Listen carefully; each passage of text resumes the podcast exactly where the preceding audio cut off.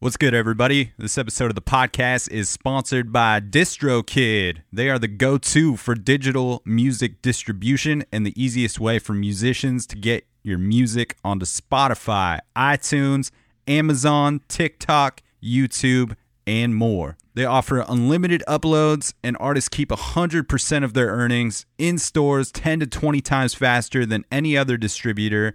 Fastest payouts. They help out with automatic splits cover song clearance, and all kinds of other amazing tools and templates to help you get the most visibility for your releases. I dig this company and really appreciate their business model that offers more features than any other distributor at the most affordable price possible for solo musicians, bands, studio artists, DJs, and any other creators that are producing music in their home. And they also offer label services as well they're distributing over a third of the world's digital music at this point. And the best part about DistroKid sponsoring the podcast is that they are offering Dan Cable Presents listeners 30% off your first year of membership, making their already affordable services even cheaper. Check out the link in the episode notes. I will also put it in my Instagram bio in the link tree. Click that link and it will give you 30% off your first year of service. Super stoked to have DistroKid sponsoring the podcast and can't thank them enough for their support of this thing. This episode of the podcast is also sponsored by Produce Row Cafe in Portland, Oregon. This spot offers free live music every Thursday night throughout the summer from 7 p.m. to 9 p.m. and Sunday brunch tunes from noon to 2 p.m. with DJs spinning vinyl Lots of dance parties, both day and night, are on the summer calendar as well, featuring events from global based and other promoters. They are located in inner southeast Portland, and aside from offering free music every week on their patio, they've got a killer brunch menu on Saturdays and Sundays. The migas and the breakfast sandwich are lights out, and the lunch and dinner menu doesn't slack either come through and check out some tunes over there at Produce Row Cafe, as well as their new summer seasonal cocktail menu. This is a great spot to grab some food and some drinks and enjoy some tunes with friends or family. Appreciate Produce Row being a supporter of the podcast and the local Portland music community. Now let's start the show. Looking down at the uh, corner of the slow noticed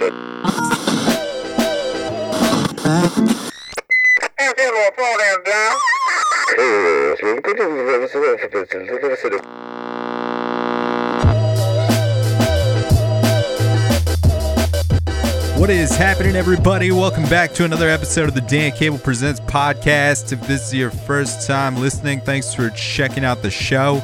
You can find fresh episodes coming at you every Tuesday. And if you want to help support this thing in a free way, you can do so by clicking subscribe on iTunes, clicking write a review, giving the podcast five stars if you feel like it is deserving of so.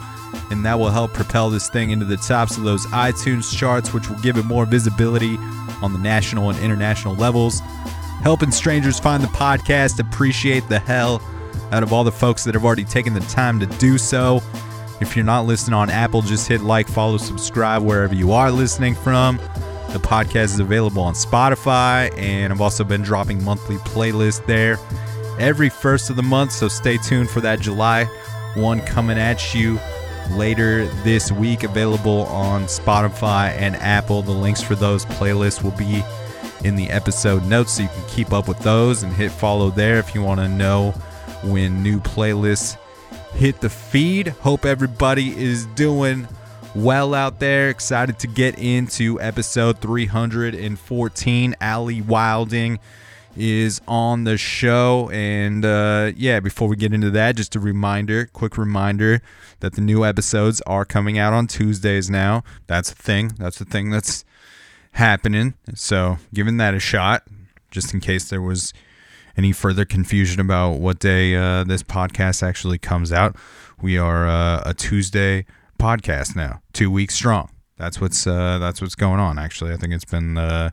probably about four or five weeks now that we've been a, a Tuesday podcast, but officially, it's been a two weeks since we're a uh, a Tuesday podcast. Tune in on Tuesdays. New episodes coming at you every week. It is uh, it's getting real hot here in Portland, Oregon. It's been 95 degrees about two days in a row. Yesterday was amazing. Went out to Round Lake, which is about 30 minutes from where I live in Portland, across the river on the the Washington side of the the Columbia River. And there's some uh, a very cool trail out there, this Lacamas Trail, Lacamas Trail. I don't know how you say it and uh, my buddy Ryan and I, we took a little adventure on that trail a couple weeks ago and uh, stumbled upon this very cool lake. And I went and checked it out this Sunday. Brought the paddle boards out there. Beautiful day, jumping in the water off that paddleboard, doing some uh, some stand up paddleboarding, some sit down paddleboarding, all the things laid there on the paddleboard. It was, uh, yeah, really nice way to uh, spend a very hot day here in the Pacific Northwest, but I am stoked that the sun seems to be a consistent thing again. And uh, on Saturday, shout out to Mayfly, which is a very cool beer bar here in Portland, Oregon, in North Portland. I uh, got to DJ there on Saturday. It was a very fun afternoon gig and they had Holy Trinity barbecue out there, and those people were super nice that ran that spot, and yeah, just a a rad gig. So thank you to Mayfly for for having me. I would uh, I would love to do that spot again. Very cool afternoon hang. So check out that spot if you're uh, you know looking for a place to hang this summer in the the Kenton neighborhood of Portland, but. Uh, yeah, things are going pretty all right. And I got Allie Wilding on the show this week, and I got to meet Allie when I was on tour with High Pulp when we went through Washington D.C., which is where Allie is currently based out of. And she was so rad. We intended to record this podcast while I was in D.C., but tour schedule and me losing my phone a week prior to meeting her did not allow for uh, that to happen. But it was great to meet her there and we had a chance to talk for a while when we were uh, at the venue in DC. And she was super kind and just very easy to talk to. So I'm glad that we were uh, able to have the opportunity to chat it up on the mics the other day before she headed across the pond to London, which is where she is spending her summer. And that is where she and I kind of pick up on this chat, which you will hear momentarily, but just a, a killer chat with Allie for this episode. I thought she did a great job of just giving people some insight on uh, her creation process and just uh, her struggles and goals as not just an artist, but as a person in general, and just had a lot of thoughtful things to say about her growth as a person and her desire to continue to explore that growth. So, definitely check out her debut EP, The Love Chord, which is available on all of the streaming services. And I will feature a bunch of music throughout this conversation. If you are here in the Portland, Oregon area and you want to catch some free live music, come out to Produce Row Cafe in Southeast Portland every Thursday night from 7 to 9 p.m. You can catch the Jeff Chilton Trio there every first Thursday of the month very cool jazz trio. And then every Sunday from noon to 2, there are DJs there spinning vinyl throughout the summer. Check out the Produce Row calendar. The links for that will be in the episode notes. And don't miss me DJing on July 17th at North 45 from 4 p.m. to 6 p.m. on their very cool patio. Another cool sponsor of this podcast that I'm super grateful for. And you can check out their calendar in the uh, episode notes as well. All right. We are going to get into episode 314 of the podcast with Allie Wilding out of Washington, D.C. This is the first track off of Allie's Love Chord EP. It's called The Rough. Let's do the damn thing.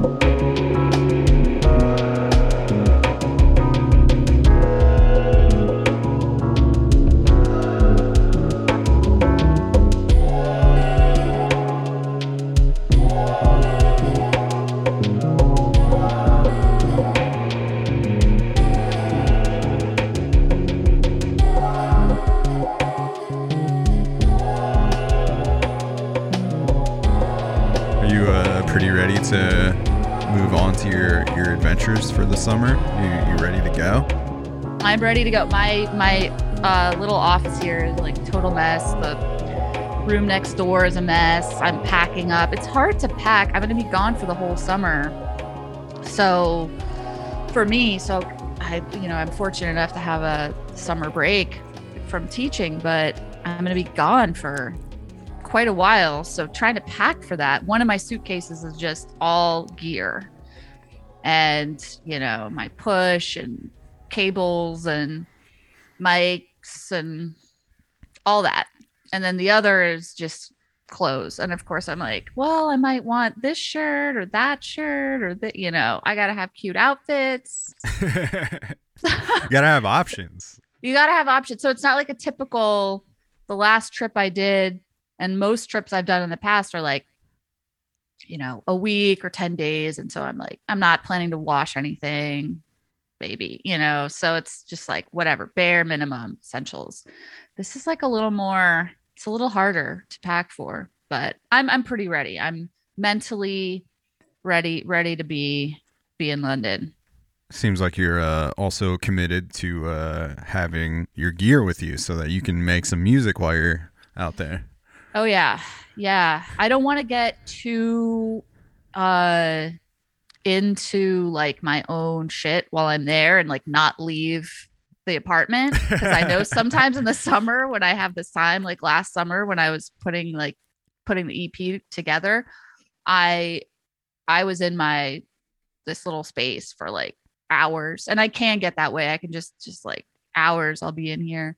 So I want to actually you know, see the city, push myself a bit more to just make connections with people, go to jams, hang out, play my horn a lot, which I haven't been I mean, I've been I'm always playing my horn, but it's not like my primary thing. Well, I don't know how to say that. It's kind of my primary thing, but it's when you're trying to do all this other stuff, practicing the instrument sometimes it, it ends up being not as much of a priority. So I'm gonna yeah. be trying to practice, hopefully not annoying the neighbors of the place where I'm living too much. I'm a little worried about that. So uh, we'll see. I'm ready, ready to do it.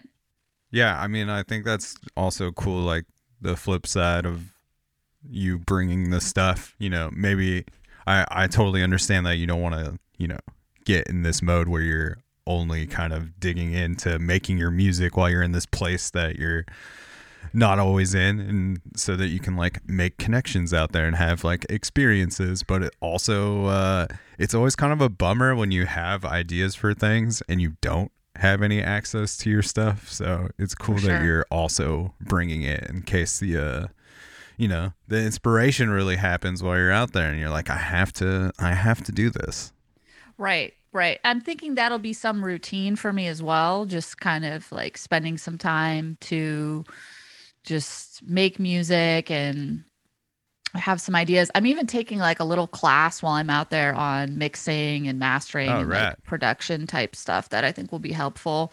It's like at a little community college type situation, but it sounded I don't know, some something to give me like a little bit of structure. Uh, I thought would be kind of nice. Yeah, for and, sure. And you know, again, I hope I can I do hope I can just get a sense of like what the vibe is like and if it's somewhere that I might want to be in the future. That's really the goal. So trying to be present. Yeah. Is it uh the idea of showing up to a jam with your horn, is that exciting to you or scary? Do you is that stuff that you've like done a, quite a bit in the past? Uh it's it's exciting, it's a little scary. I have done it a definitely like a bit in the past. I I come from like a jazz background, so like jams and you know playing in that context where you don't necessarily know the, the people you're playing with. That's kind of something that I that I I grew up kind of doing a bit more. But I'm but I one of the things why I really am interested in London is that there's there's a it seems like there's a lot of jams that are kind of more fusiony it's not just like the straight ahead stuff. so if it were just pure straight ahead, I don't go to the straight ahead jams here in DC because I am like super intimidated by it to a degree. And also it's just like not entirely like my my jam. So there's a lot more of like fusion situations there. So there's there's more soul and R and B and it just seems like there's kind of a nice like hip hop stuff. So we'll see. But that's one of the that's one of the uh the goals is to put myself out there a little bit more to be a little bit uncomfortable. So yeah. uh I'm I'm I I I think that the only way I'm going to get something really out of this experience is if I do put myself out there a bit more. Uh, so that's sort of how I'm thinking about it. If I just expect to just, oh, I have a apartment and like magically London and this music scene will emerge I don't think that's gonna. I don't think that's a reality. Yeah, yeah. Sure. You know, I've got to like be a little bit more assertive or something like that. Just put myself out. Yeah, it seems like that's kind of like the only time that things like really happen. Like if you're if you're wanting to Absolutely. like pursue something, you know, it's like often sh- just like showing up for the thing. Mm-hmm. Yep. Yeah. Do you think that there's like I don't know when you're talking about those particular jams in London and feeling like maybe there's a little uh I don't know more freedom I guess in like some of the music that they're playing do you do you ultimately feel like that creates like a different mindset and maybe like they're a little less like those particular environments are a little less judgmental of the the playing like as far as you speaking to like maybe the intimidation factor of going to a jam in DC where it's like a little more straight ahead. They're just playing a bunch of jazz standards, playing a bunch of notes. Um, but yeah, I mean, I think, I mean, again, this is like totally just based on, you know, videos I've seen on YouTube or Instagram, social media, or whatever. It, the crowds seem a little bit more diverse. There's definitely more women, it seems, which is cool. Like more women uh, playing jazz or pl- just just there or around. You know, I think sometimes there's some of the jams. Definitely, a lot of the jams I went to, kind of growing up, or you know, as I played jazz music here, like lots of guys, lots of dudes, and it turns into this sort of you know, who can play the fastest, who can play the most notes, who's got the biggest, you know, I mean, yeah. without it's a it's that it's that energy. And and then I I I just I I get a little bit there's a sense of like, well, I want to feel like I can step up and contribute to that and participate in that. Uh, but at the same time, I'm sort of like turned off by it. Yeah. So I do get the sense that maybe like there's, I don't know. I feel like there's something going on over there. It's been written about. Like at this point, who knows like where the scene is now, kind of like coming. I mean, we're still in the pandemic, but I mean, at least pre pandemic, a lot of the energy, you know, London, people were kind of talking about the jazz scene there. But I was just finding like a lot of the bands that I was drawn to and everything they were Eh, just like nine out of 10 times they were just London bands. So, or UK bands. And I was like, what is, what is this? So for the past couple years, I've just been like, I eventually I want to get over there. COVID came, pandemic came, couldn't travel. So now I'm finally just like, all right, I'm going to go, I'm going to check it out. I'm going to see what it's like and I and I do I I do get the sense that there's just like a little bit more openness over there. But it, that could just be my like fantasy imagination of things, you know. I could have totally like created this idea of like, oh, it's this musical paradise. Yeah. Um, but that's why I'm going. We'll see. For sure.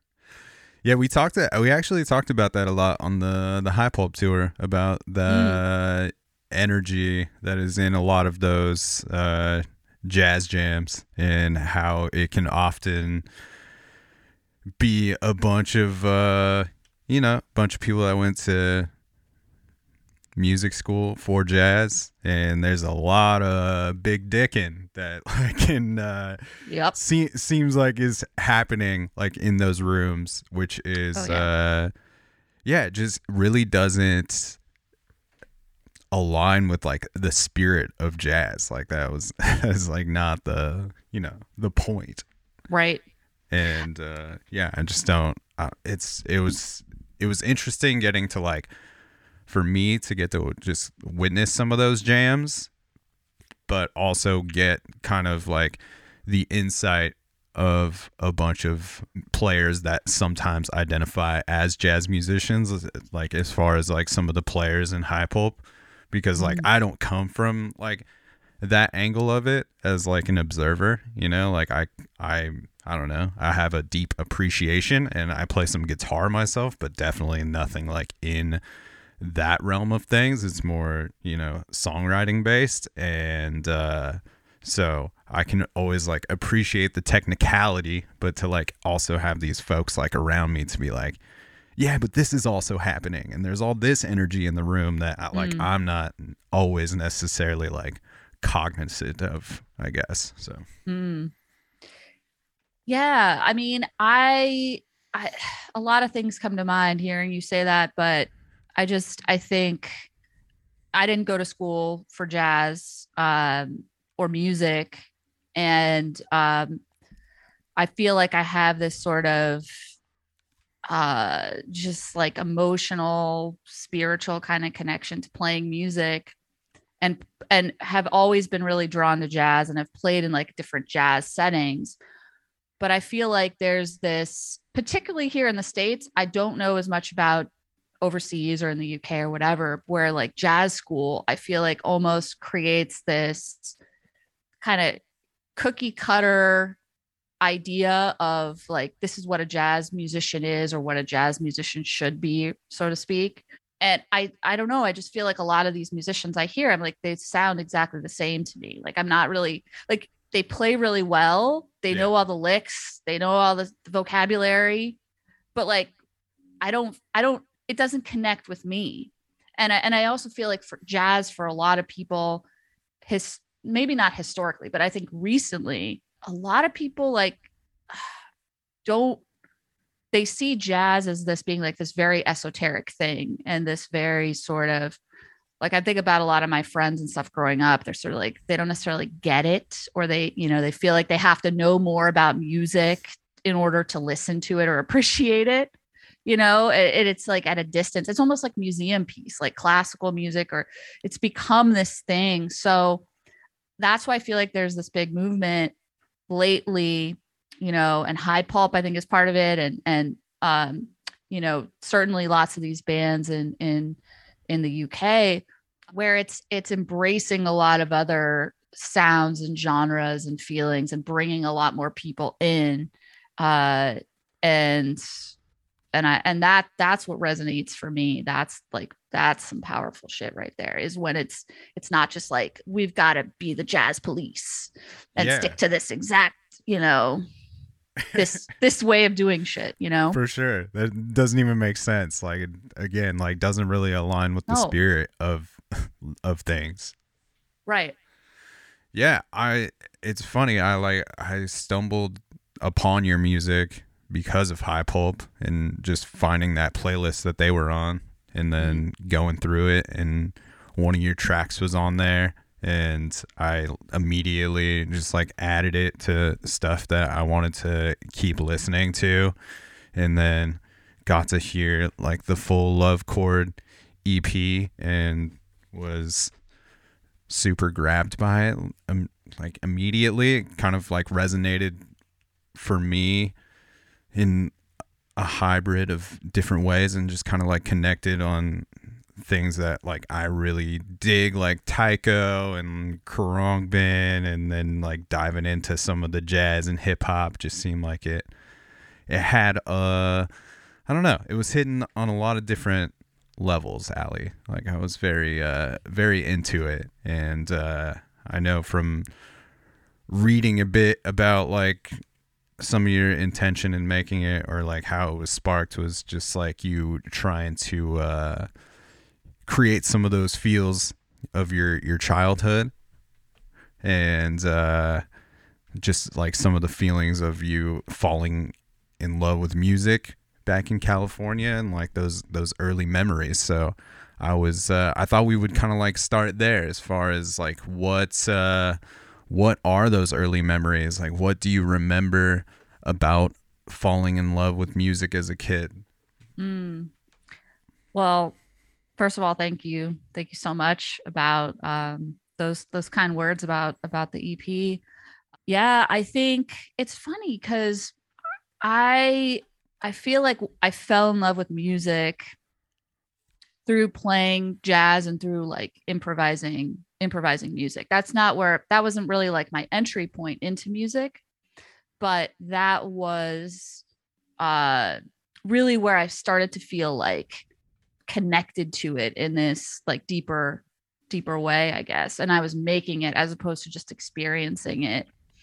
And simultaneously, those all those sort of feelings are kind of caught up in this period of like where I was living and this really sort of special place where sort of like the edge of the the San Francisco Bay uh on this like lagoon and all these like marshlands and, and wetlands and kind of like the landscape there was super evocative for me uh, a lot of open space, these like blue oak trees, just like gorgeous, really lush landscapes. And uh, I feel like kind of uh, that was sort of what I was tapping into as I was making the record, thinking about uh, this this this particular place. But yeah, I mean, I got into, I guess, I got to that point of playing jazz I think I sort of had a maybe a different way in than a lot of like my friends and, and others in that my dad is um is from the UK. He's he's from Manchester. So and my mom also, you know, was a sort of a vocalist, like appreciated music. So their record collection, their music collection was was quite different, I think, than uh, a lot of my peers. Like there was not any, I didn't know classic rock. I didn't really know what that oh, was okay. until like I was in high school. That was when I first started to hear all these like Journey and all these other bands. I was like, what the fuck is this? Because I had been listening to uh Stevie Wonder or um like Donna Summer. Okay. Um some of these disco sort of BB King um, blues. My dad was like super into blues, so I was like Bonnie Raitt was you know a big influence, I guess you could say. So I was like that was what I was kind of hearing was uh, much more jazz, soul, R and B, disco, mostly African American, black artists and black music in general, jazz, obviously all that. So that was a huge. That was sort of like what primed me, I think, in a lot of ways for my connection into starting to play jazz and uh, played piano for a little bit. I don't know why my parents put me into piano when I was in like third grade, maybe just to like have some musical exposure or whatever, but I did not like it at all. I hated it. I hated going.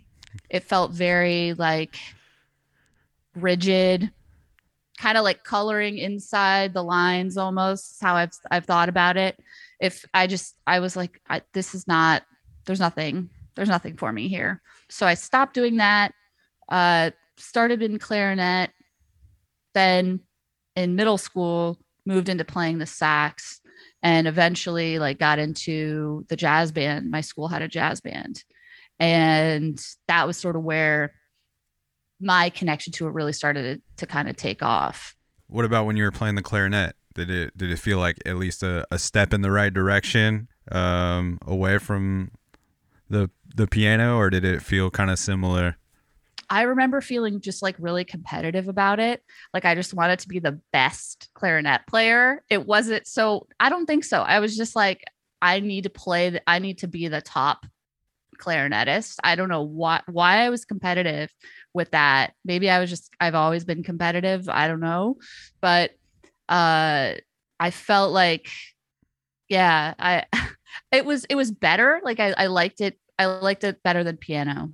But that could have just been because that was like I don't know if you took you did like band in elementary school or whatever, but there were all these you know you were you were playing with kids you know in your in your there was like a room of clarinetists and flautists flute players whatever we were all just like in the room and the brass would go in the other room of course it was super gendered you know all the girls were in the clarinet and flute room and it was mostly boys uh you know so there was a lot in the in the trumpets and trombones. But i, I like the community feel of that. I like the community feel of that for sure. When you first started playing the sax was that did that speak to you pretty quickly a lot differently than the other instruments then? So when i started on the sax uh i remember they get i got a tenor sax just because they needed tenor sax play you know they needed more tenors in the band and uh i remember the case was like huge i felt like i i remember feeling like i was carrying around like a the casket of like a small child and I could sit on it like a bench. And I just it was so heavy. But I like the smells of like instrument cases and all that sort of it's just a very uh just like that the brass and the the wood and that like I did like that it felt old. I kind of always like these like old things. So I did like that kind of uh feel to it. Um so I I played, and again, I was lucky that I got into this band. I was the, the school where I was. They happen to have this really super uh, successful jazz director and program, and like they would play different festivals and stuff like that. So uh, yeah, I just happened to uh, be around that, and but I I kind of sucked at at soloing, at improvising, and I just remember that summer between sixth and seventh grade going home and putting uh I don't know if you've heard of Jamey Aebersold, but it's like it's like a method program for essentially just like learning jazz standards. It'll just be like this rhythm section. And my sa- I had a sax teacher who was actually the director of the band, and he said, you know, just like practice with this and I would just sit for hours that summer just playing like this rhythm section and and uh alone just playing and I started to get a feel for it and that's when I really was like oh this is this is powerful like I have ideas I can play like whatever I want and some notes sound kind of good and others don't and so I was that was really my introduction. And I came back in seventh grade and I was like a different player. And, you know, suddenly I could like, you know, play solos and everybody was like, whoa, who is this? Who is this? And uh yeah, I just sort of took off from there, I guess you could say. Yeah. Do you feel like that was kind of the point where you were like, maybe not just trying to be competitive or like really good at your instrument for that reason and actually like you were kind of like chasing this feeling that you had experienced through the mm-hmm. music? Yeah, I mean, I was chasing a feeling. I will say, like, there's this competitive piece too, though. You know, like once you, and that's something I'm still kind of trying to like untangle for myself, just in terms of like people, uh, when you're performing and, you know, you're playing a solo and you step up there. Uh, I don't know, maybe it's something too about me being, you know, female, but like people will respond and they'll come up to me and they from the time I was young and I would do take these solos and stuff, uh, they would say stuff like, "Oh, you know, that was so good," or "You're so talented," or whatever. You almost become like addicted to that feeling of that acknowledgement yeah. and that validation externally from other people. And so I felt this real personal, like love and something like beyond that, but like also the fact that there were people that were praising me for it and and that validation piece it it adds to sort of my complexity my complex relationship with music that i'm still trying to kind of to sort through. Yeah i think that's always like i don't know i think having some competitive nature is not a, a bad thing to uh you know fuel some of the fire but like as far as that summer like what do you and I know that it's always an evolving thing of, you know, you never really have anything art wise like really figured out, but do you recall like what it was that you kind of did figure out that summer or do you think it was like a lot of it was just understanding if you put a lot of work into this thing and you were disciplined about your playing that that would equate to getting better Mm. Honestly, I've found some parallels between like what I have been doing since I've been sort of focusing on my like solo work or my own musical vision or whatever whatever we want to call it. And like the feeling that I had like that summer and obviously once I started to like play more and more which is just sort of this it is it it's this pure just freedom and release and love of playing and creating music and that like high almost that you get from just making music just because you love to make music. And there's no other bs there's nothing. It's just this like beautiful thing that you that you have. And sometimes you know then it goes out into the world whether you're performing or whether you release it or whatever and then suddenly you have all this sense of like you can have a sense of like judgment or comparison or whatever that i feel like i battle that you know a lot and i don't know that's you know a whole other topic i guess but uh i do think that the lessons that i learned there was just mostly that like I have this special uh I don't know relationship or whatever you want to call it with this creative musical experience.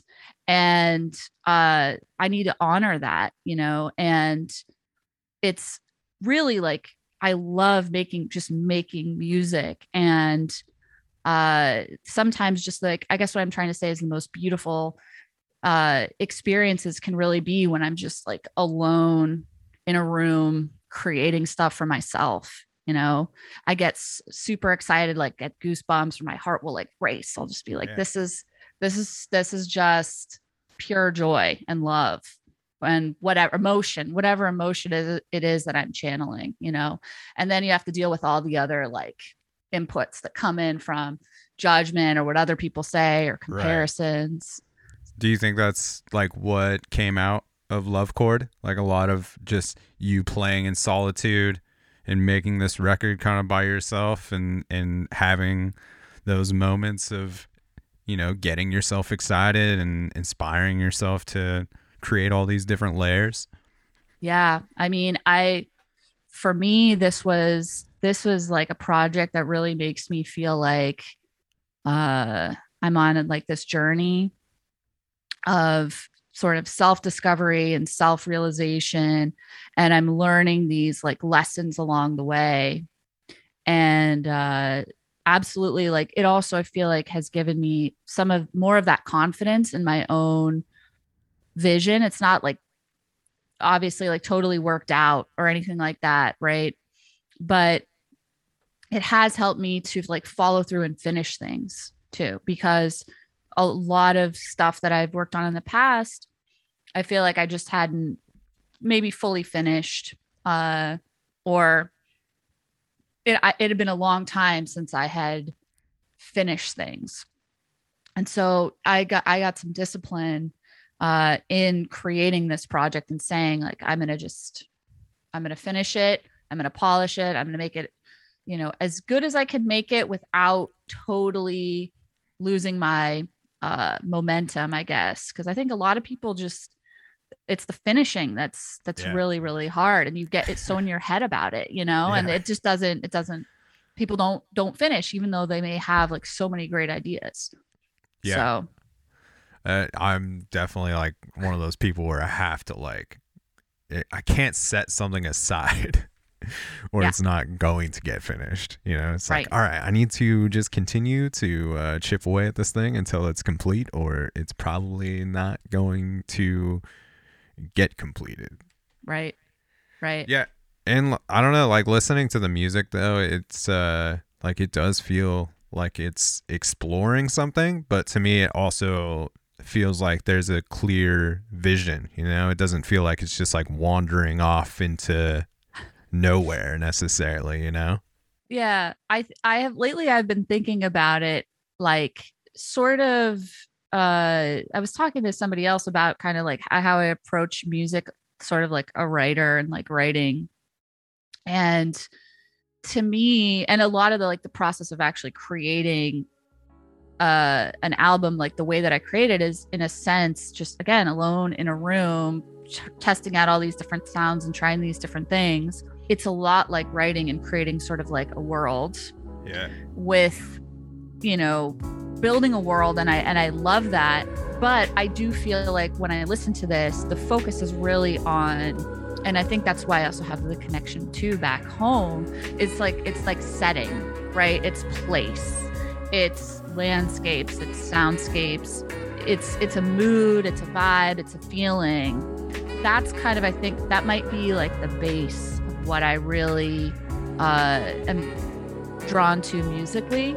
And so I feel like my next challenge musically is to kind of, you know, not to say that there isn't like, there aren't, there isn't like conflict or characters or whatever in the music, but it's this idea of creating a song so that and creating compositions that maybe have more more conflict or more you know tension and release or again how can i add characters? How can i add you know just additional complexity i guess to what it is that i'm that i'm trying to say or do uh musically if that makes sense. I don't know. Again i'm still still trying to work things out. I'm still trying to like keep i just see music as this vehicle for me to continue to like grow as a as a person and continuously like improve who i am in all these different ways i guess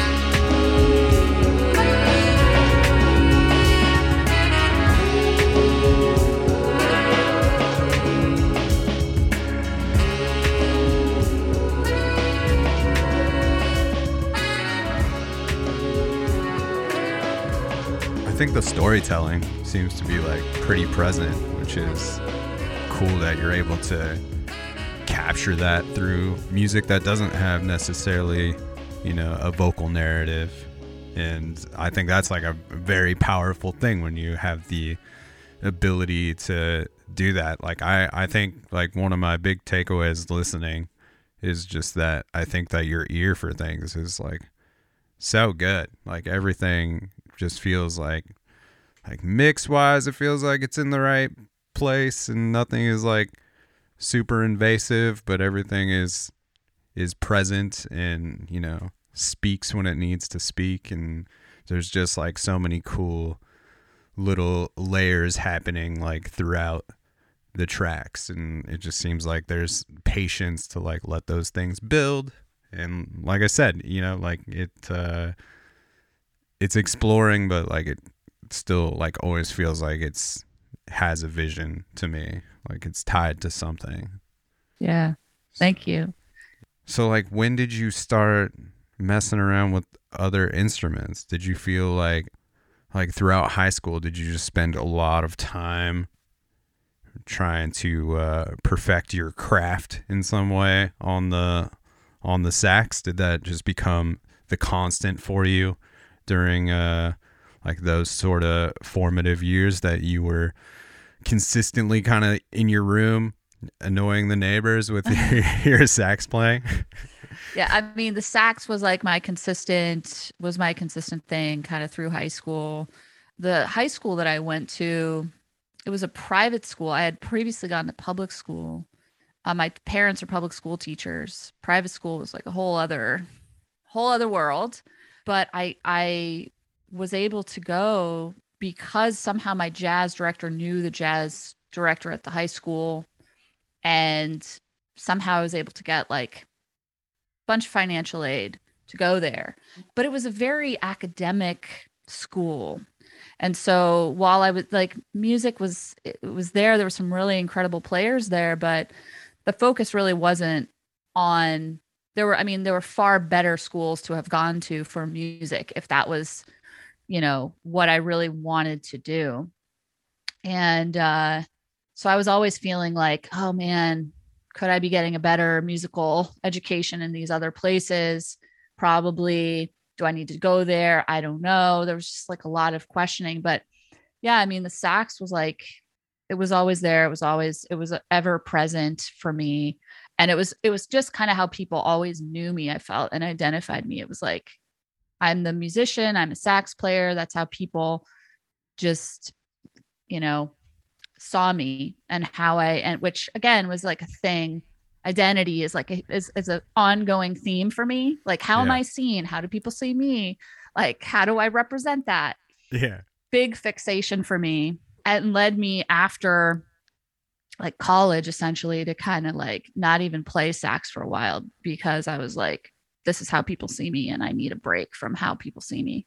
But uh yeah, I mean I tinkered a little bit in high school too with like guitar and was like doing some like rec- self-recording uh on like a, a two track um I don't even know what it is. They they sell these things. People are doing some really cool things with like cassettes and recording stuff. And I've Yeah. seen like what it is that I had.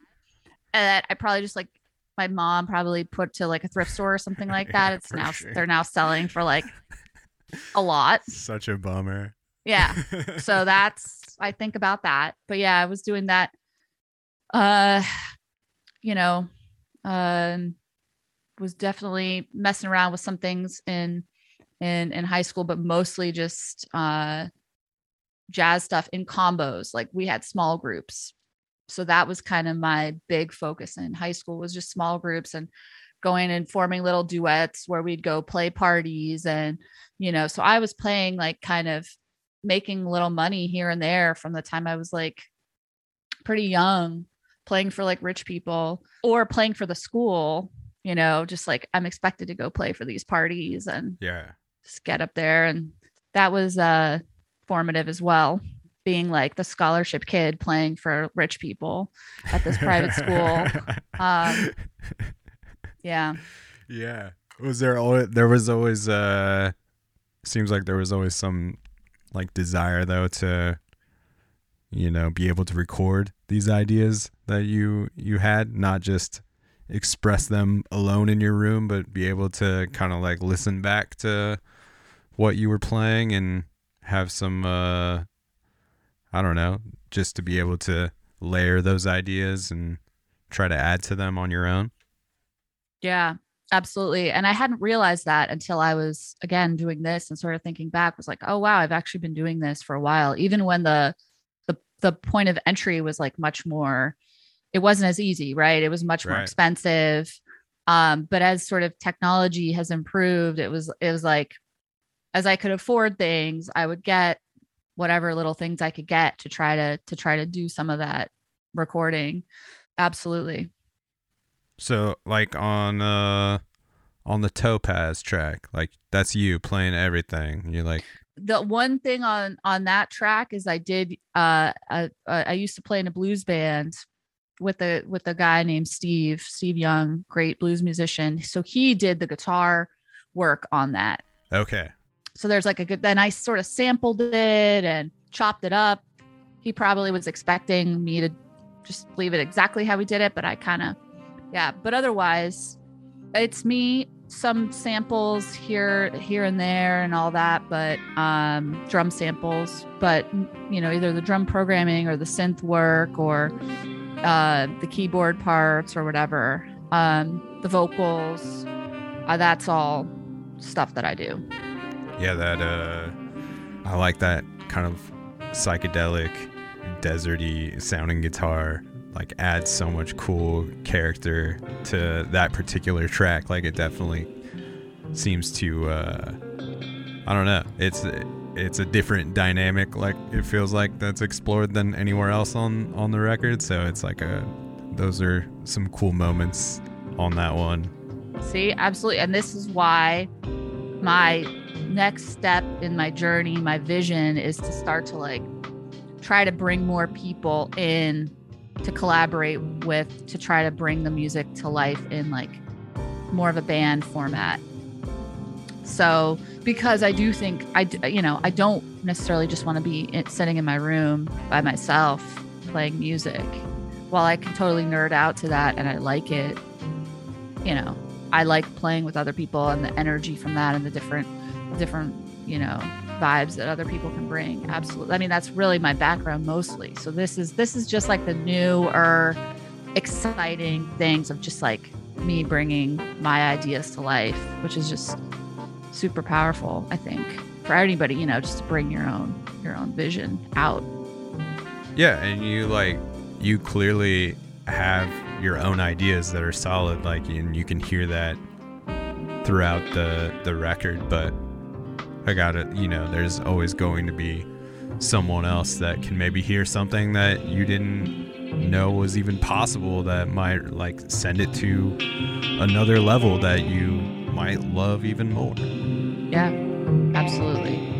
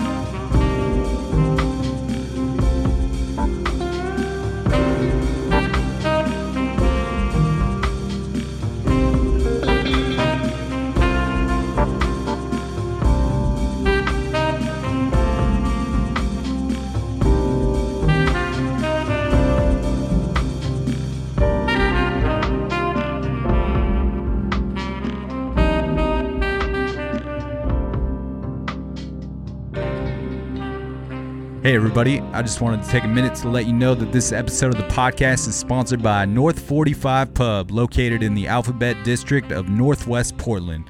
They've got a killer selection of Belgian beers and an extensive liquor wall of over 200 bottles. It's summertime, and they've got their 45th Paloma on the menu, their play on the Paloma, as well as their staple food item, the rosemary garlic fries, which are easily my favorite thing on the starters menu. That fry sauce, I don't know what it is, but it's banging. And in addition to the cocktails and the food, they got one of the best patios in the city, tons of big screens outside to enjoy the sun and all your favorite sports. And the best part is they've also got free live music. You can catch DJs there every Tuesday night from 7 p.m. to 9 p.m. Residencies from local artists, including Spinach, Vanport, Sicko Side, and WWJP, as well as DJs and beat makers every Sunday from 4 p.m. to 6 p.m. Don't miss local beat makers Love Jones and Free Tillman every second Sunday, and DJ Slim Guini every fourth Sunday at North 45 Pub. Now let's get back to the episode.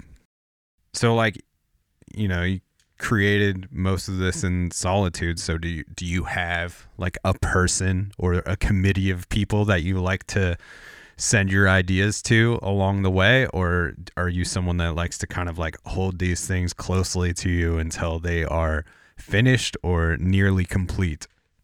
I mean, I I've had different approaches to that. I am the type of person that immediately wants to have other people listen to stuff that I make. It, I have to like withhold sometimes, like, okay, stop. Don't send this immediately off to people. And also like, who am I sending it to? Like all of that is is calculated in a way. I mean, calculated sounds, you know, sort of nefarious, but yeah, I have I have a couple of people sometimes that I'll share things with, ideas as I go.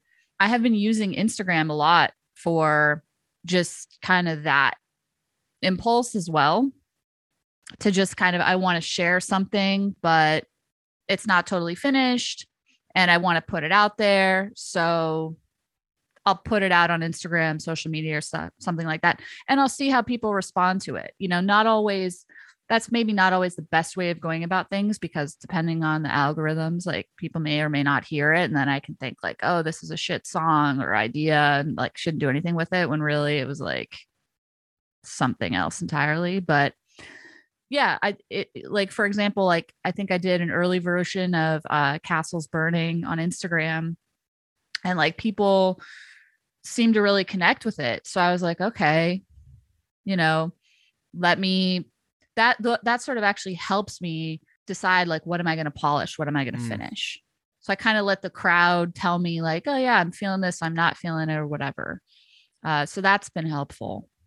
Yeah, for sure. It's like almost a version of getting to play it in front of an audience live and see how it's yeah. responded to. Yeah. Yeah.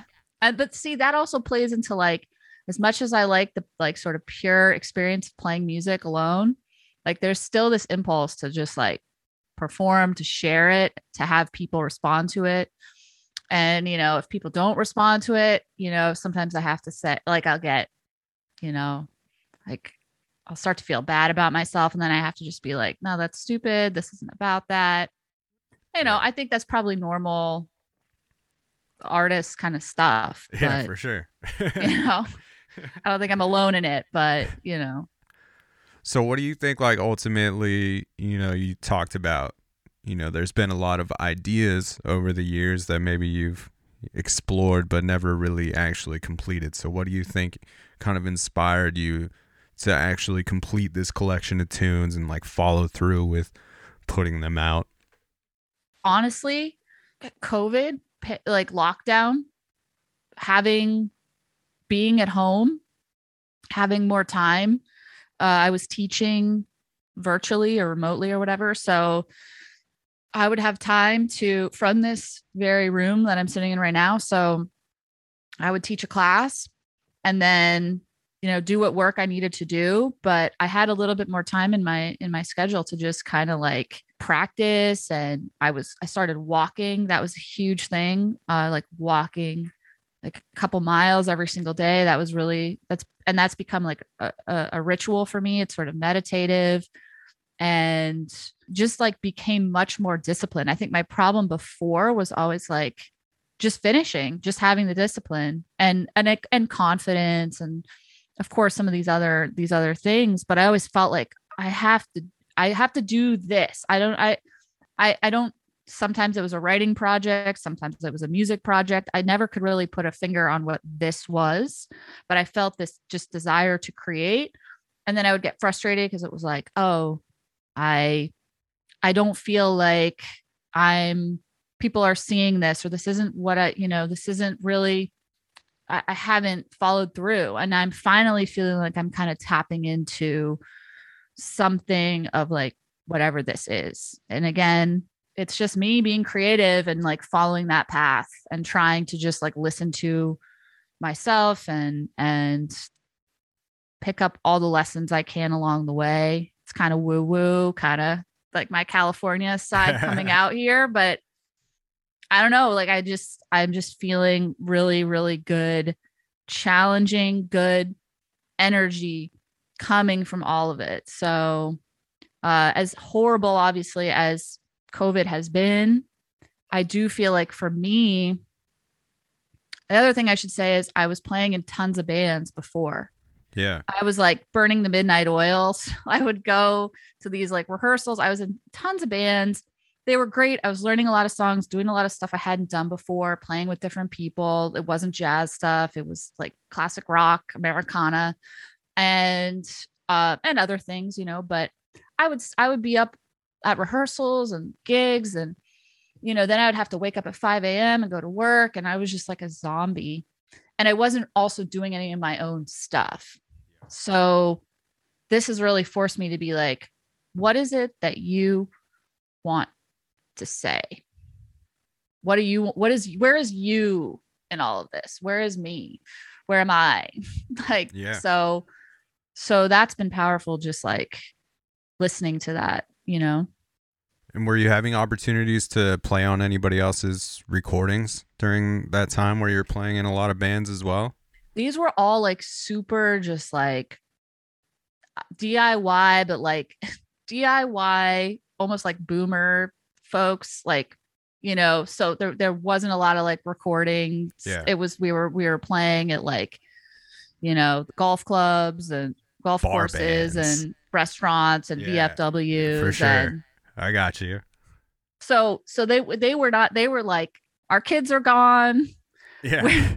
where we have extra time for the most part, you know, like so you know, I uh, other projects I was in, we we that could have done more of that. They we never even they never again, it's like a discipline thing, you know.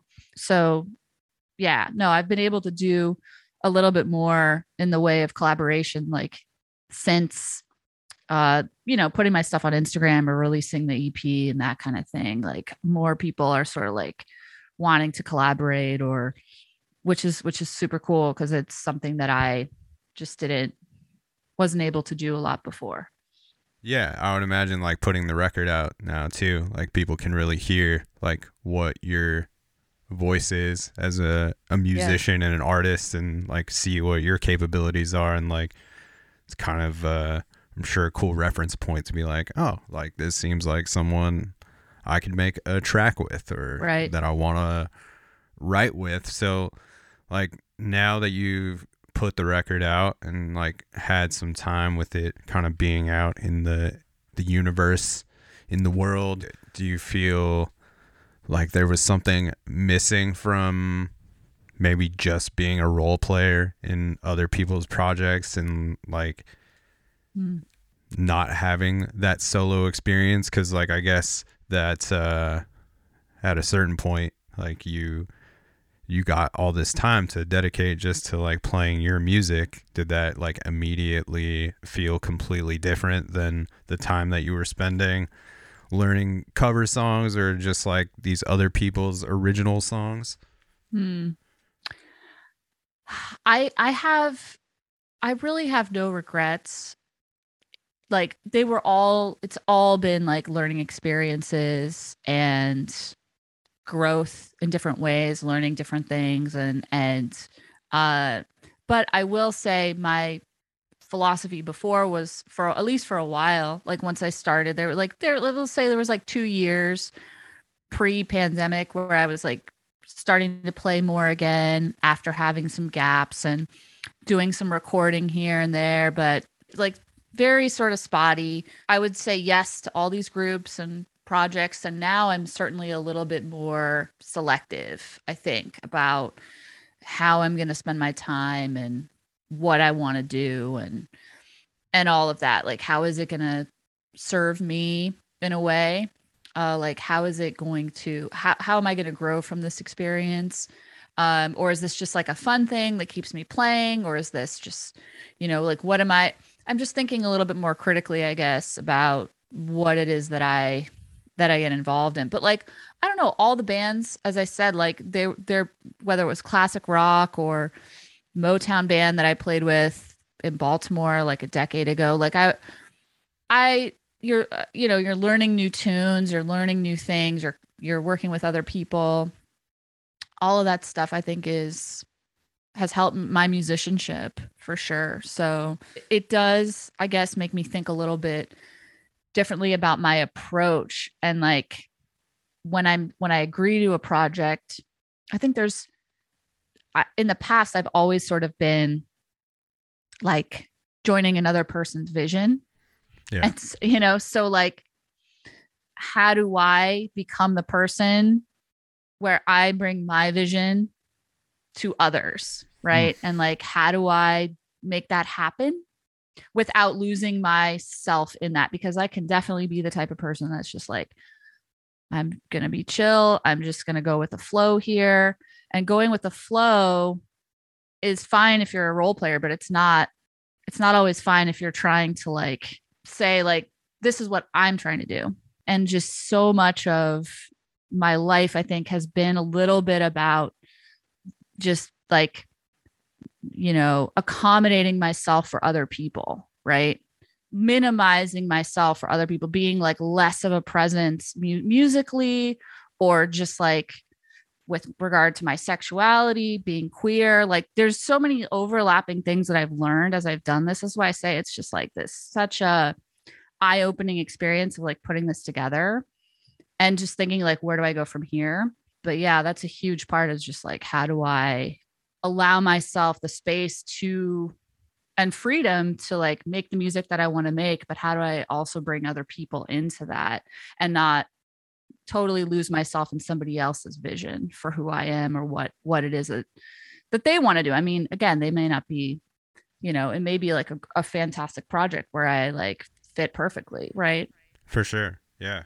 And like where were your self-recording skills at when you kind of started this project and do you think that they like really evolved and like got like in, like improved throughout the the whole situation? Like did you mix this by yourself as well? Yeah so i want to i'll talk a little bit about that my self recording so a lot of what i'm doing is just i'm kind of just again like using my ear trying to see sort of what sounds good what kind of effects i want to have on things.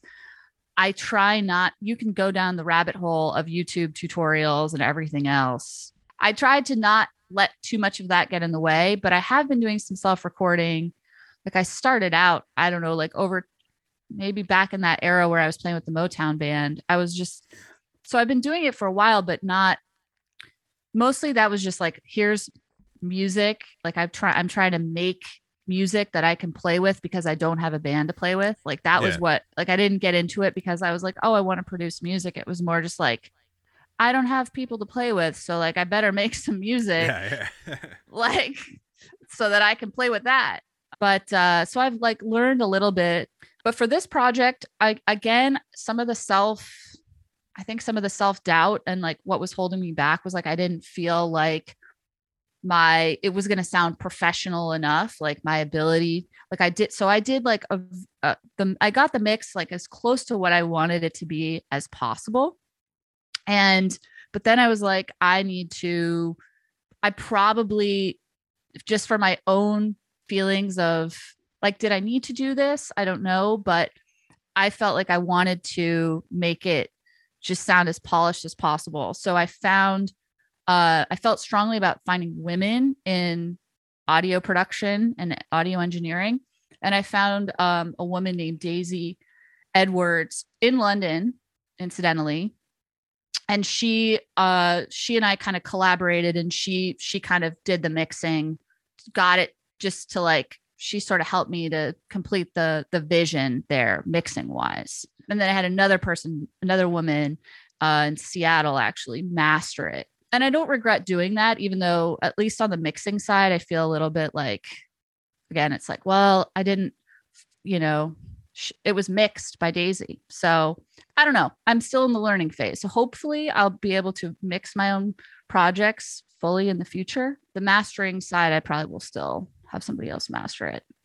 Yeah, I mean, uh, I it seems like you at least you know crushed getting uh, some solid stems to Yes. uh, you know out of the recording. So that's like, I don't know if you can accomplish that part. It seems like you're in you're in pretty good shape, and I would imagine like all the stuff you're kind of doing with the the drum machine stuff is like a part of that has to be mixing in some way when you're instituting like those types of things into your production like you got to have some sort of like initial ear for that Yeah. I mean, I do a lot.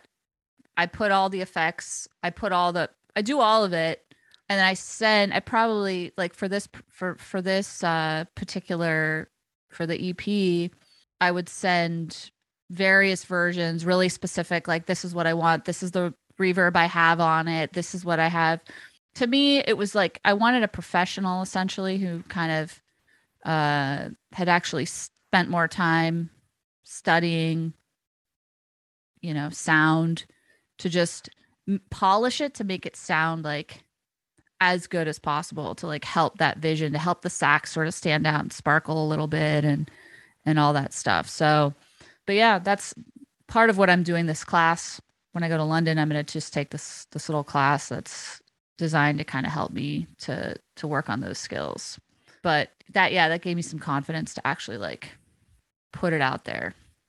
And was like diving into the the drum machine like having all the looping stuff going on like a pretty big game changer for just your creation process in general Yeah. Well, I mean, I don't know. Like working in Ableton has been like a big game changer for me, sort of in general. Like the different, I don't know if you've ever worked in Ableton um, or any of your your listeners, but this whole idea of kind of being able to not just have like a linear view, um, and you know maybe different uh, DAWs or or audio audio editing softwares allow you to do this, but I do think there's something unique about Ableton where you can like trigger different clips and you know to have the push which is an instrument where I can like record a clip, chop it up, trigger different clips, play it sort of in real time, play things over it, record those. I mean just all of that um that has definitely been a game changer for me because I love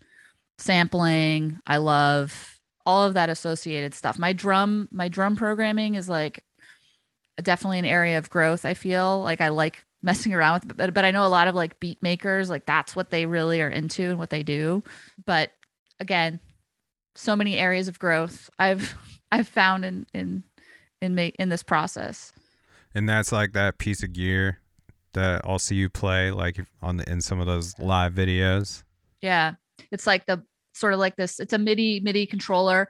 And Yeah. basically you can you can put like your entire set in there and which i'm kind of trying to learn how to do a little bit and you know trigger like different scenes that will play specific clips at specific times. And you can decide how long they go for when they're coming in and out. You can live loop. So that's like also the next frontier for me as well is like doing more live looping performances and like mixing that in also with like uh lot other live instruments like drums or you know a guitarist or something like that Yeah, it's uh, I love watching people get down on the MIDI controllers and the MPCs. Like I always find that to be so engaging, and just to like see that happening in the the live form. And I don't know. I think listening to the record, like along with you know, I spoke like just of how it hit me like on a, a lot of different levels and kind of resonated with a lot of things that I enjoy and like one of those things is the beat maker scene and I just feel like there's moments on some of these songs where like that's what I enjoy about it. It feels Yeah. like I'm, you know, just listening to this uh this producer that I dig, you know? right And uh Night Heron, that's like one of my favorite tracks on the on the EP. And uh the opening is killer, like with the piano and everything, but I think one of the things I really appreciate like consistently throughout a lot of the tracks is like your use of the vocal as an instrument and just kind of chopping it up and never never necessarily like using it as uh as a narrative for Mm. it. It's just like these things that you can't really decipher all the time, like what they are saying or like if they're saying anything. They're just like very cool textures out there. Is that something you like messing with like quite a bit?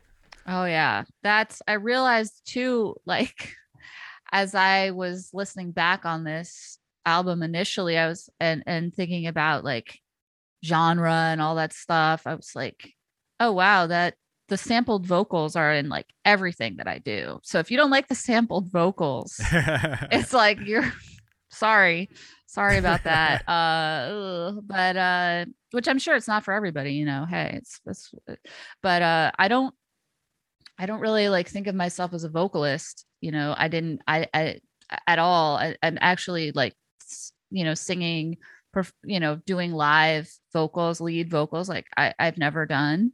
I've done back backing vocals but uh like a lead vocal i that's reserved for like my private space and private time. Um i mean maybe eventually I'll, I'll i'll get there but uh so what i'll do is i'll like sing through a lot of ideas musically. I'll try out different maybe i'll be just like have a voice memo um and i'll just record just like a little idea that i'm gonna i think i'm gonna play on my saxophone. And sometimes i do but then sometimes i'm like oh this finds its way it finds its way into the song as a texture. And i chop it up and i sample the vocal. And uh i love i just love the human voice as an instrument. It's probably more influential for me as a musician than any sax player or would be vocalists like and i and again it goes maybe back to narrative. And so maybe that's also like there's songs that are being told through words. And here i am as a musician and i don't do that at all. I think there's i mean i do it a little bit. I write songs and i write vocals sometimes and i perform them. And then i feel like what am i doing? But that's something too like i hope to either do more vocals i've had people tell me that they like the vocals they sh- that i should do more so maybe i'll do more or maybe i'll you know one of the things i'd love to do is is collaborate more with vocalists hmm, maybe yeah. try some different things. I just I think there's so much power in the human voice and I I enjoy using it in in my in my compositions and kind of just getting at some different things. So, yes, you are definitely noticing a production a thing that's like something I do. Yeah.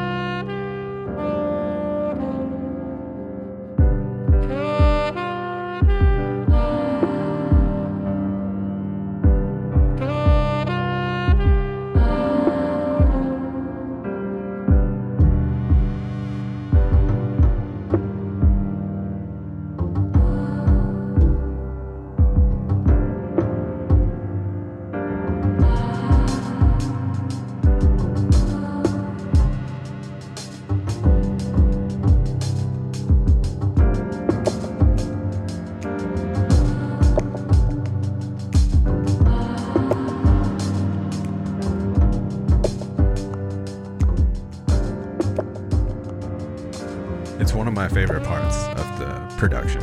Awesome. is that Thank you. l- layer of things um, and even in that that extended mix the video that you have where you're you're playing everything live of night heron it seems like maybe you do deliver some additional lines of vocals in that and Yeah. like i don't know i got i was pretty like stoked about it like do you see a a future in which maybe you do like try to throw down a lead vocal track on something that's a little more present in in a lead way and not just a chopped up vocal sample I I think there's a good possibility, Dan. I think that's that's uh that's there's definitely potential for that. I would like to on the whether I release an EP, I'm I'm trying to work on an, an either a, a full length or a second EP. Hopefully, maybe by the end of the year, I'll have dropped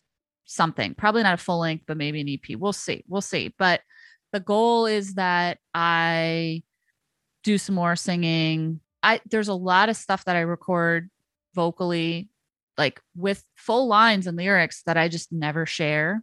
yeah So um I would I would like to do that. I really love the interplay between vocals and and sax. The problem is is of course hard to do that just me personally without the either like a live loop going on or something else.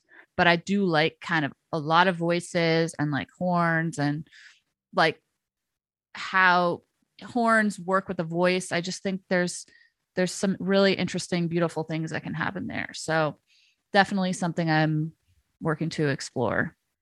Is that just the uh the writer in you that you're like always writing down lyrics in some form, like whether it's just like a one line here in separate notes or like actually writing something that's like really fleshed out? Yeah, I mean, I I I wrote poetry like a lot when I was younger and I don't write it as much anymore. I I used to I think process a lot of like emotional difficult things through my poems or through words or whatever and as I've been able to kind of like process unpack my issues in some different ways like I find the need for that to be a little bit less but it's funny because like the songs that I write they're always about like a woman being like jilted by like a woman being, you know, fucked over somehow. That's always what I go back to, which I feel like is kind of cliche, but it's uh I for some reason like that's what I I always go back to. So I'm trying to kind of move away from that, trying to kind of bring life to kind of more of like the social political issues that I'm interested in as opposed to just like writing about love and heartbreak and loss. Yeah. Cuz that's where I go to because I think sometimes those songs are just the most th- those are the things that really hit me the most. Yeah. But I also feel like artists have a responsibility to like you know raise awareness about issues that are important to them, to their identities or to just you know there's so much horrible stuff going on in the world. There's so many things that you know, I feel like people should be thinking about and engaging with. And sometimes when you're it's part of the reason why I've, felt like i'm going to focus more on writing when i was younger as opposed to instrumental music was because i felt like i don't know how i can really do good with instrumental music. There's no words you know Right. i have to use words. Well now all this time later we're saturated with words and it's music that i find myself just like more drawn to as a way of expression but i do think yeah like how do you bring out those important topics? And so yeah i think about those things a lot and ha- and how to do that as an instrumentalist. And always like words i just poetry language language of you know english or the language of music. It's just i love the musicality of all of it. Yeah. I think it's like, I don't know, somehow it's almost more powerful without having the direct narrative. Like that seems to be the power of the instrumental music is that like it can hold all of this like meaning to you and like whatever feeling like it was uh you know evoking within you or like whatever you're working out through it but it doesn't necessarily like impose anything on the listener but like that spirit is somewhere in there like throughout the listening experience i guess you know like whatever you put into it you know? So it's not i don't know. There's no there's never like this moment of like having to like necessarily like wonder what you were speaking about like when you said this particular line or getting caught up in those things which i think is uh i think is cool. And also like i don't know it makes sense that you uh, are consistently going back to like maybe this point of view of you know writing from a woman being fucked over. Like we're talking about we we are speaking like just hours after like this like the Roe v. Wade thing being turned over which is like like absolutely like mind blowing and just like I don't know. I just think that that is like a very weird particular group of people that like has such a vested interest in uh prohibiting something like that like to is just like a whole nother podcast Allie but like Yeah. that definitely like makes sense to me of like why you would be writing from that uh that perspective, you know, being a woman and like I think being a dude, you know, the older I get, I just like am consistently shown the light of like hey, like this is the like fucked up experience of being a woman like anywhere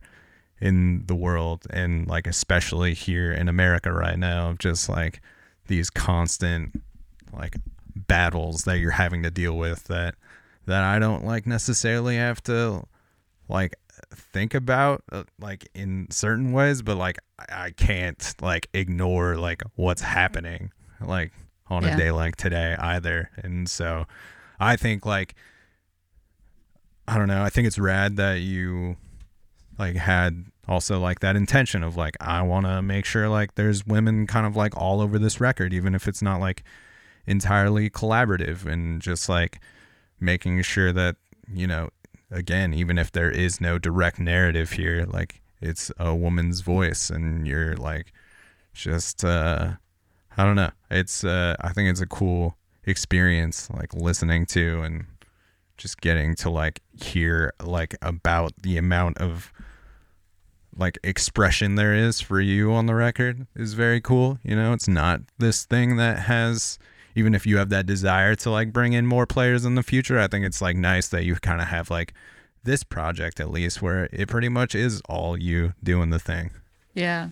I appreciate that. Yeah, I mean, so many things. It's it's uh it is a very dark day, you know, in terms of that that news. I was I was thinking about it. It's like, you know, it's we knew with the whole draft that came out that was leaked like it, this was this was likely going to happen. I think a lot of people thought maybe it wouldn't, but I think I think most women deep down probably knew like this is this is real it's coming and uh you know um this idea of just like fighting and having to fight and i feel profoundly sad today but i there's also just like this rage and desire to like um you know rise up that's that's there. And yeah i mean honestly you're right too like just to make it personal with the record it's it's uh really been something like pretty profound for me to just kind of like get in touch with that side of me as an artist and feeling like you know i what what is it that i want to contribute and and how do i make that happen and and and how do i do that? And and there's not a lot of women frankly that are that are out like you know producing music and and you know putting stuff out there. There's there's often you know men around somehow that are i mean maybe very very well intentioned men um but maybe not always. Often Yeah, maybe not often sure. not always. So it's like finding a way as a woman in the in the world like you know whether it's whether it's just like advocating for basic rights human rights or uh like expressing yourself creatively and and trying to have people hear it or just just putting it out there like to me making art will always be like a profound act of like you know resistance on some level or as just like staking your your claim of like i i want to be free and i want to have my freedoms. And and all of my you know i have i acknowledge like as a white person obviously i have lots of privilege in that regard. But as a queer person as a woman you know there there are definitely things that have that have um you know shaped my experience and and i want to continue to like you know make my art do my thing and kind of put myself out there because i think a lot of people would like to have that not be the case so that's that's that's just a little bit about why i do what i do but i, I feel like i can't like not i have to do it right Yeah. it's just like it's it's uh it's just it's gonna come out you know For sure. I think that's like what makes it real or like makes it I don't know. Gives it that uh undeniable quality because it just feels authentic, you know? right right. Just trying to be authentic you know and be me and and listen to that and just let like my own authentic self out. That's really what this this sort of journey has been about from the you know micro to the macro like and i i want everybody to be able to do that as well you know Well, you're doing it, Allie, and uh, I love the the Love Chord record, and I would encourage people to uh, to check it out, and I'll make sure that all the links are in the episode notes so people can uh, can keep up with you and whatnot, and check out the check out the record. And uh, I know you gotta you gotta get yourself all ready for this for this big London adventure. yeah. Yeah. I'm excited. I'm excited um and it was uh it was very cool getting to like actually get to meet you while we were in dc and getting to chat with you a bit. It was uh i think it definitely like probably made this this experience like more enjoyable just like not having to necessarily go in cold with a stranger which isn't uh you know a bad experience and like i do quite a bit of it kind of doing this podcast but it's always like yeah i just felt like it was cool that we got to kind of break down that initial meeting barrier in person and uh, you know like make this a little more comfortable from the get-go hopefully Yeah, for sure. No, that was that was awesome hanging and and seeing uh seeing high pulp and that vibe was was sweet. So yeah, it's uh great great chatting with you and uh just all your questions and and talking about the record and stuff. I really appreciate it and thank you for this uh the space, the platform. It's amazing for for myself and other artists too. It's it's uh it's incredible really to be able to have um you know uh something like this where artists can share their their projects and stuff. So thank you. Thank you. I appreciate you uh you know giving me your time. It's like a it's a fun thing to to get to do on the regular, that's for sure. Is to get to talk with people that like like I've been listening to your music now, I don't know, it feels like for at least a a few months. Like Yeah. when did the that first single come out cuz I feel like I came up upon it like pretty early on. Yeah, I mean that the I put the first single out. I put "Tell Me" out in um, I want to say it was like November maybe of last year, and then "Castles Burning" came out in uh, January of this year. So maybe around around early this year. So Yeah. you know, yeah, the last like three four months, getting like pretty familiar with the tunes. It's always nice for me to like get to understand a little bit more where they're actually coming from. So I appreciate I appreciate the hang, Allie. I hope you have like a a really cool experience out there in London, and I hope you get to you know play a lot and at least meet some people that you might collaborate with in the in the future might help unlock a little bit more for you on your uh your self discovery journey. Yes. Thank you so much. Yeah, I'm looking forward to it. I think it'll be great. So, uh, yeah, it was great hanging, chatting, and uh, thanks again so much, Dan. Absolutely. We uh I want to play the episode out with Castles Burning, which is the the last track on the Love Chord EP, but uh, before we do, we end every episode of the podcast Allie with the guest saying the tagline for the show, which is it's a program. So, um if we get the uh Allie is it Wilding? Is Wilding the la- That's the proper enunciation. Look at that. Uh, if we can get the Allie Wilding, it's a program. We can properly end it. You can deliver it however you want. It means nothing. It's just the way my grandfather says the news program. He always says program, and uh, it's just become this uh, this goofy way to to end the show. All right, folks, it's a program. She nailed it, everybody. That's Allie Wilding. You can uh, check out that Love Chord EP available now on all the streaming things. Wherever you do that, you can support it on Bandcamp. You can hit Allie with some some dollars there. I'm sure that she would uh, really appreciate that for her her travels that are uh, coming about this summer. And uh, that's the Jelly Jams, and we will catch you on the flip side. Portland, London, East Coast. Midwest, wherever you're listening from.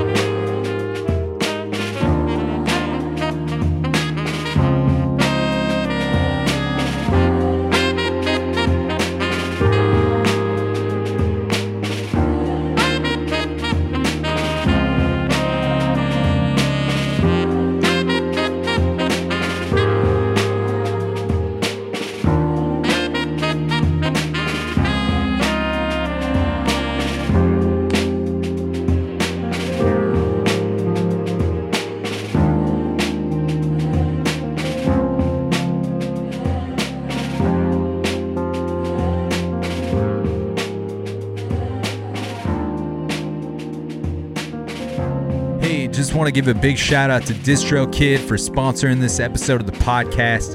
Can't say thank you enough to DistroKid for their longtime support of this thing. Make sure you go into the episode notes and find that DistroKid link to receive 30% off your first year of membership, making their already affordable prices even cheaper for you. So make sure you take advantage of that. You can also find the link in my link tree in my Instagram bio. Big thanks to DistroKid and the other sponsors of the show, Produce Row Cafe and North 45. Stay up, stay tuned.